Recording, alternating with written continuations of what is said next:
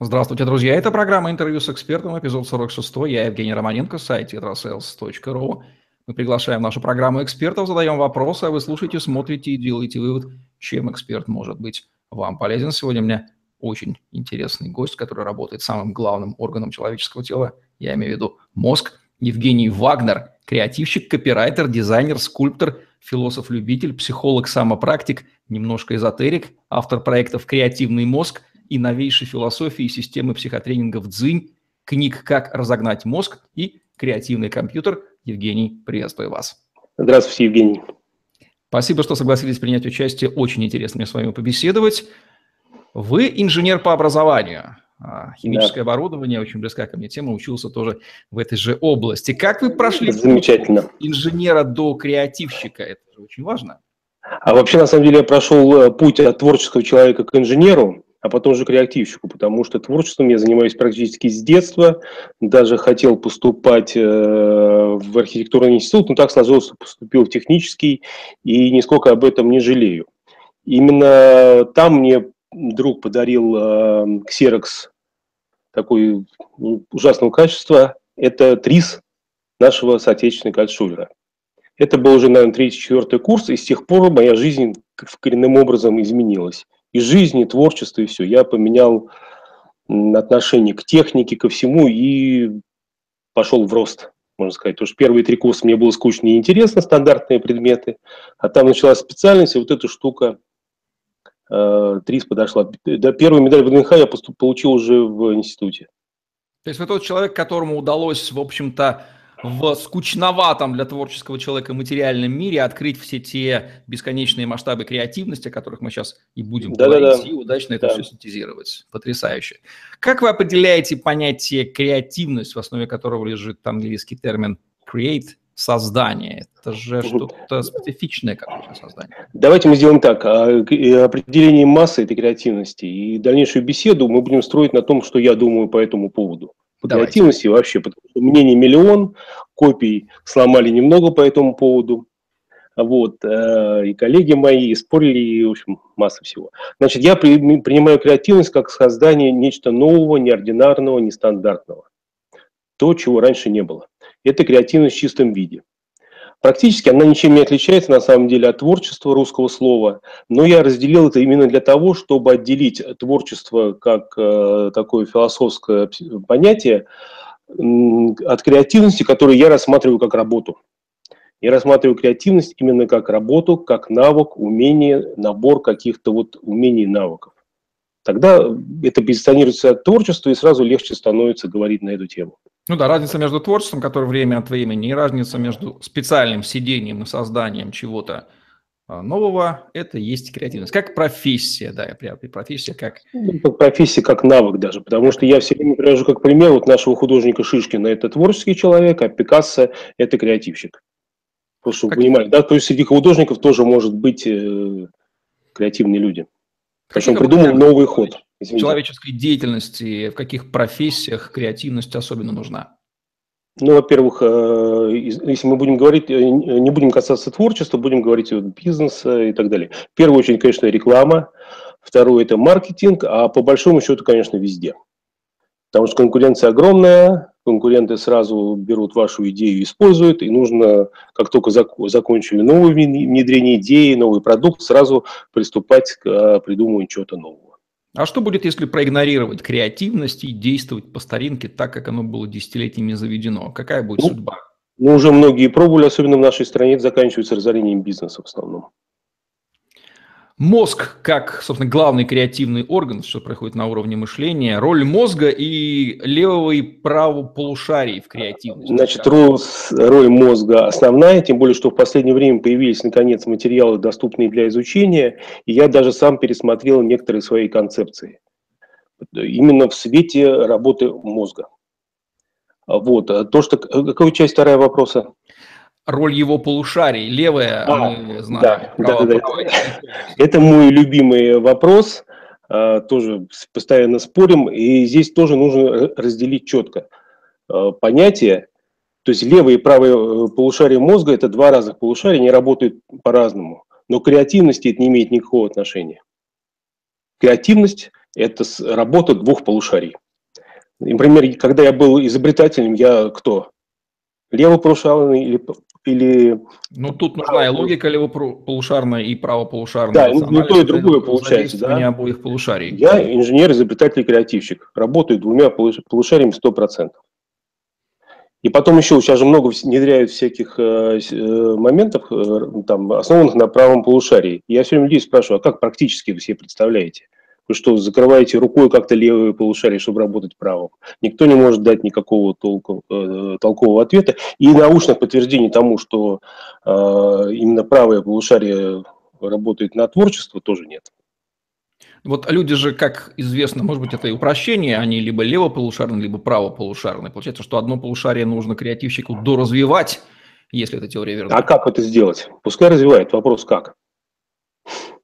Тогда креативность – это врожденная или приобретаемая, развиваемая? Давай, давайте я сформулирую так. Творчество – это как бы потенциал, данный человеку от рождения.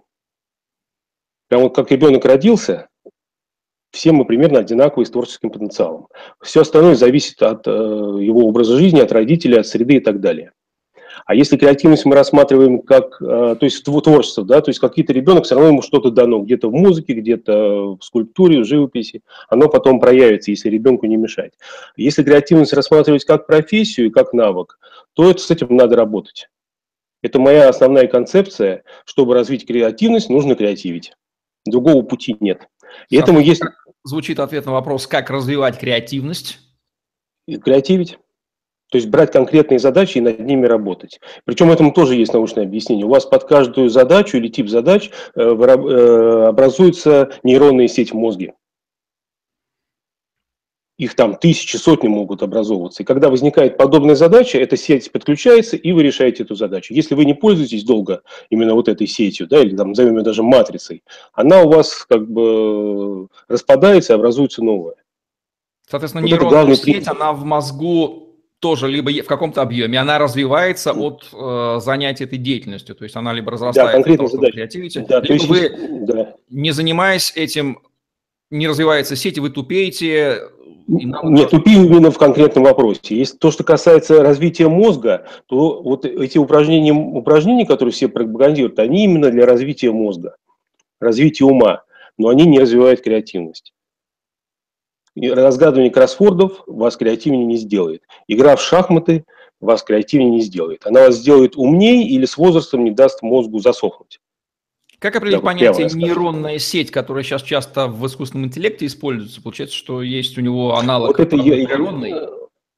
Ну, на самом деле, да, э, нейронные сети, это, ну, это научное понятие, я думаю, не стоит наших слушателей э, утомлять этим, я как бы не специалист поэтому. Я беру то, что вот меня интересует, и я знаю, что вот именно вот так это происходит. Образуется нейронная сеть, то есть это э, между нейронами идут сигналы, и они как бы фиксируются и постоянно существуют в голове. Если, и все, и под каждую задачу они образуются. То есть, если вы креативщик в рекламе и работаете, допустим, над продуктами питания – да, то через некоторое время вы будете работать на автомате, и все вас будут спрашивать, а как ты вообще это придумал? А у вас уже, то есть не вы работаете, а мозг. На самом деле я разделяю два понятия, это личность и мозг человека, это, ну, это отдельная тема разговора. Как вот. связаны креативность и интеллект, тот самый IQ? Вот, вот а интеллект – это понятие общее, а IQ, IQ никак не связан с креативностью вообще. То есть IQ – это показатель э, способности человека к мышлению и решению каких-то общих задач. А креативность, опять в свете того, что мы говорим, э, решение конкретных задач, э, она IQ не имеет отношения. И есть там масса подтверждений, когда креативные люди имели маленький IQ. А, например, самый высокий IQ в Голливуде – это у Шерон Стоун и Сильвестра Сталлоне. Да, люди, которые вообще занимаются абсолютно творчеством, и, и все, собственно. Что является, что или кто является врагом креативности? Ну, в первую очередь это страх. Так, если вот коротко говорить, то я бы на нем даже бы остановился, потому что люди боятся быть креативными, боятся творчества. Почему? Это отдельный разговор. Что надо сделать? Надо переступить этот страх, создать что-то новое, нарисовать, если это живопись, там, э, нарисовать картину, если это работа, просто придумать что-то новое и смело пойти предложить начальнику. Если Можно он... переборщить с креативностью? можно, да, это масса примеров, э, особенно у нас, у нас вот в рекламе, да, тоже я все время спорю с людьми. Реклама замечательная по телевидению, все радуются, смеются. Я через пять минут спрашиваю, что рекламировали, люди, они не знают. То есть они посмеялись, э, похохотали над рекламой, а я спрашиваю, что рекламировали, никто не знает. То есть креативность э, забивает продукт рекламируемый. Где креативность точно не нужна или даже повредит? Ой, я даже затрудняюсь ответить. Я думаю, что в каких-то вот таких э, вещах, как МЧС, военные, при принятии мгновенных решений. Если же взять глобально, то те же военные, да, вот полководцы, это очень креативные люди, когда они разрабатывают стратегию там, атаки там, на несколько дней, на несколько часов. То есть на уровне Поэтому, стратегии думаю, креативность, креативность ну, и тактики, нужна, да, на уровне да. тактики лучше с ней не, не это самое. Не... Ну, поосторожнее быть, да. Если нужно принимать решение, то тут как раз вот нужно использовать свои нейронные сети, которые э, дают сигнал достать пистолет и выстрелить врага или там э, затушить пожар мгновенно. Там не надо думать, там надо действовать. Как взаимная вербальная коммуникация в виде диалога или интервью, как у нас с вами, способствует креативности? Или это сложный ну, интер... процесс? Э, интервью это немножко другая история. Диалог э, очень полезен, когда человек э, застрял. То есть у него такой креативный ступор, и в беседе он пошел, просто поговорил на эту тему, и все, у него может наступить инсайт во время разговора, даже если человек его не слушает занят своими делами. То есть вот эта озвучка, мы же люди говорящие, да, то есть у нас слова это сначала было слово. И когда человек открывает рот и начинает говорить, я даже некоторым рекомендую, когда у вас никого нет рядом, говорите там с фотографией кого-нибудь знакомого. Просто расскажите, озвучьте свою проблему. Вот. А если человек э, близкий, он подключается, это вообще замечательно. То есть в этом диалоге может родиться вообще совершенно потрясающая идея. Я, например, с женой все обсуждаю. Она у меня художник, и мы как бы и спорим, но в основном у нас очень интересные идеи вместе. В каких сегментах бизнеса, давайте еще раз резюмируем, маркетинг, продажи, менеджмент, управление персоналом, есть Это, широкое поле для применения креативности? То, что вы назвали везде, насчет персонала я не силен, честно говоря, но я думаю, там тоже можно при отборе а, персонала как-то применить. Да, я даже недавно узнал, что есть такой специалист, как талант-менеджер. Вот тоже для меня открытие. То есть, наверное, если он человек талант-менеджер, то значит он как-то изучает креативность э, своих потенциальных работников или подбирает э, работников именно по, рассматривая какие-то таланты. А талант это в первую очередь, конечно, он базируется на какой-то креативности человека. А всех остальные маркетинг, реклама, ну, конечно, там сам Бог велел, как говорится. Логическое мышление и интуитивное мышление – два главных кластера, около которых все вращается. Вот роль каждого из них, роль логики и интуиции в креативности какова? Тут, тут все очень просто, потому что вот те креативные методы, которые я все время пропагандирую, чтобы люди говорят, берите, пользуйтесь, они делятся как раз на два типа. Первый тип – это интуитивные, начиная от мозгового штурма и других техник. Да, когда просто идет э, неконкретное какое-то задание, там, сравнить с чем-то, прибавить то, улучшить, ухудшить, уменьшить, то есть найди то, не знаю что. И второй тип как раз логический, да, когда строится конкретно по пунктам. Первое, второе, третье, четвертое, пятое. Там э, Бано, эти шесть шляп мышления, там стулья Диснея и так далее. Есть вот просто два типа метода, два типа мышления. Интуиция, конечно, важнейшее э, умение для креативного человека. Тут нужно научиться его слышать. Это очень важно. Не пропускать. Сигналы идут постоянно, люди их просто не слышат. Рекомендуете ли вы владеть теорией решения изобретательских задач? Однозначно.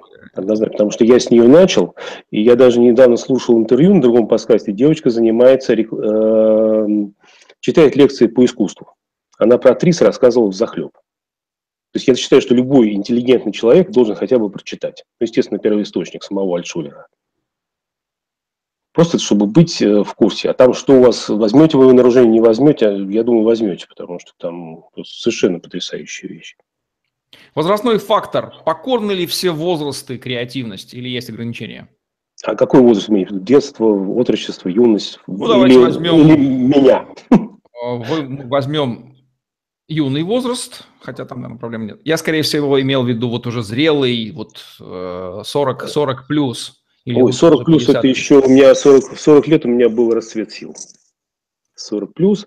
А то, что касается, если вы креативщик и постоянно работаете, все будет нормально.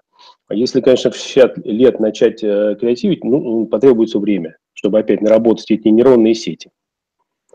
То, что касается чистого творчества, живопись, вот это, пожалуйста, это много людей, которые уходят на пенсию и начинают заниматься вот таким классическим творчеством. А то, что касается вот создания идей, ну, тоже, я думаю, нет никаких препятствий. Вот те же пенсионеры, дачники, они такого выдумывают у себя на участке и красоты, и каких-то приспособлений для работы на огороде, масса всего. Какие профессии, занятия вот убивают креативность напрочь? Например, профессия вахтера или ну, милиционера? Милиционера не знаю, вахтера, конечно, убивает. Ну, я, я видел вахтеров с книжками, эти проживут долго и счастливо. Потому чтобы люди знали, что умственная деятельность продлевает жизнь.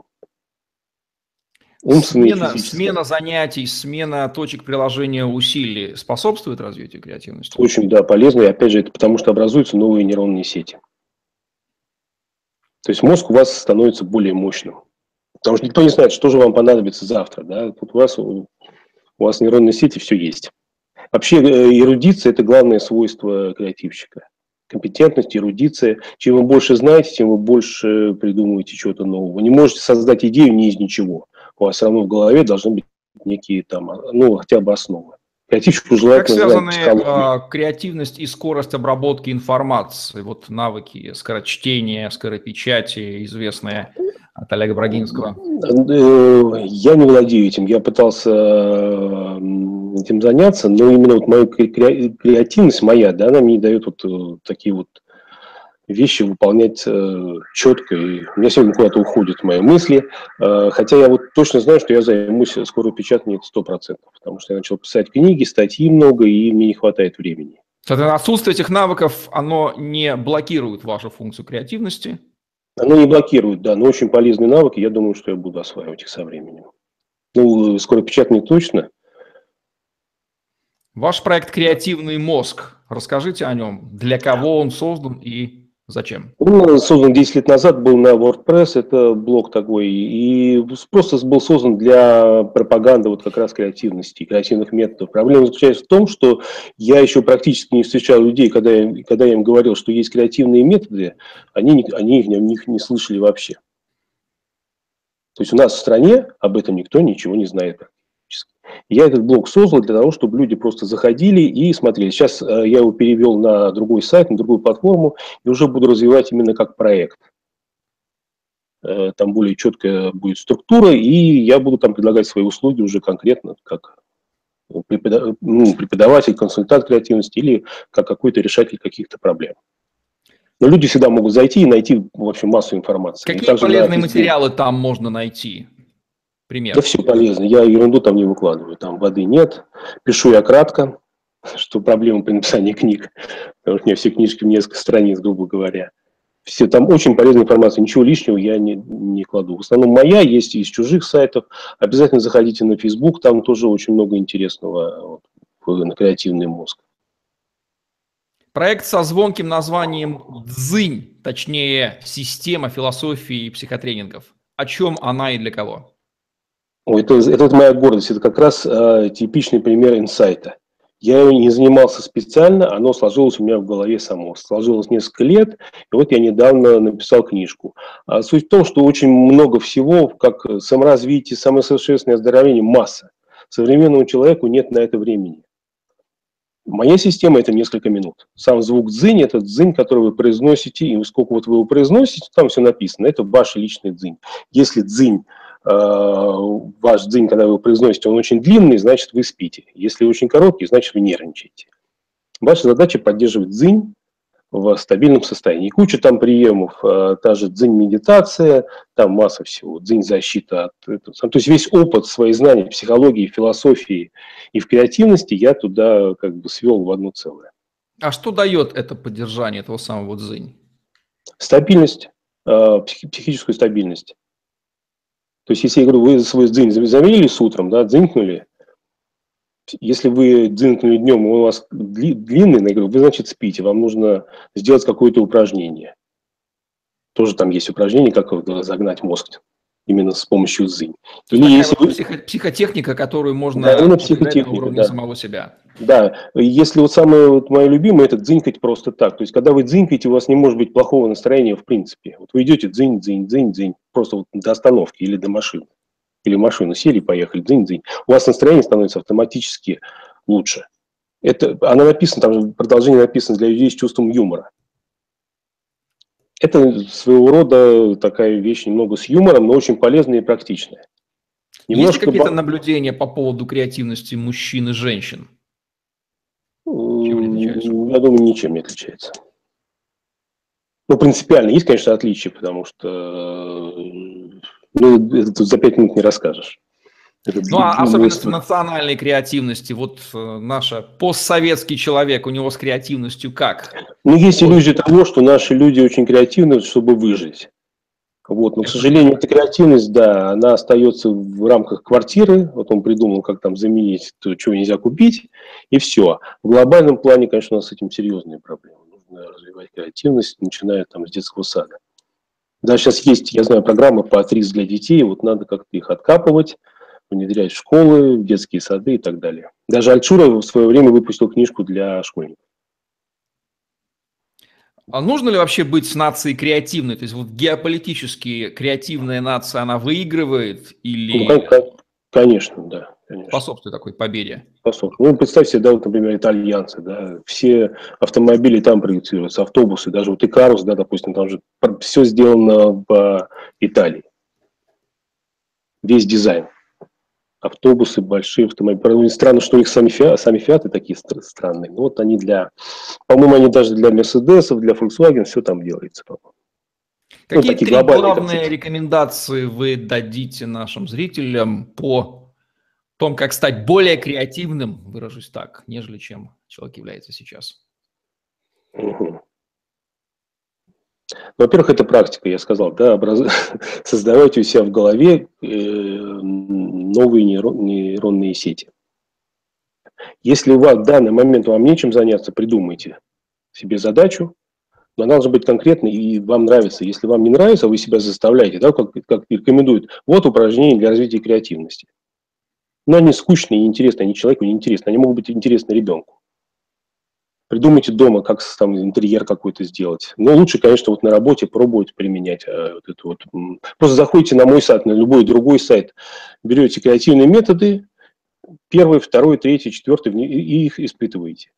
Их там может быть сотня. Выбираете для себя пять, там, десять какие, с которые вам лежа, э, ложатся на ваш мозг, да, прямо скажу, и их пользуете. У вас потом образуется своя система э, решения креативных задач именно из какого-то набора методов.